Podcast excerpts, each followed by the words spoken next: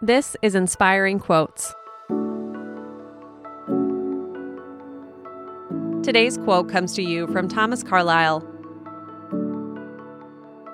Every noble work is at first impossible. Few writers were more influential during the 19th century than Thomas Carlyle.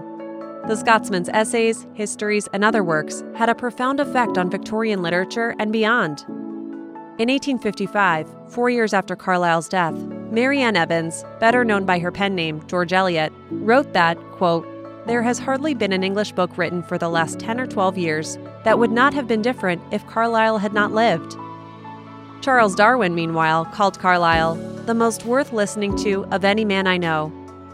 The sheer scope of Carlyle's literary endeavors, including his three volume French Revolution and his epic six volume History of Frederick the Great, may well have appeared impossible to lesser writers. Carlyle's love of literature, however, seemingly made no task too great, as he once called the art of writing the most miraculous of all things man has devised. Have an inspiring day, and we'll see you tomorrow.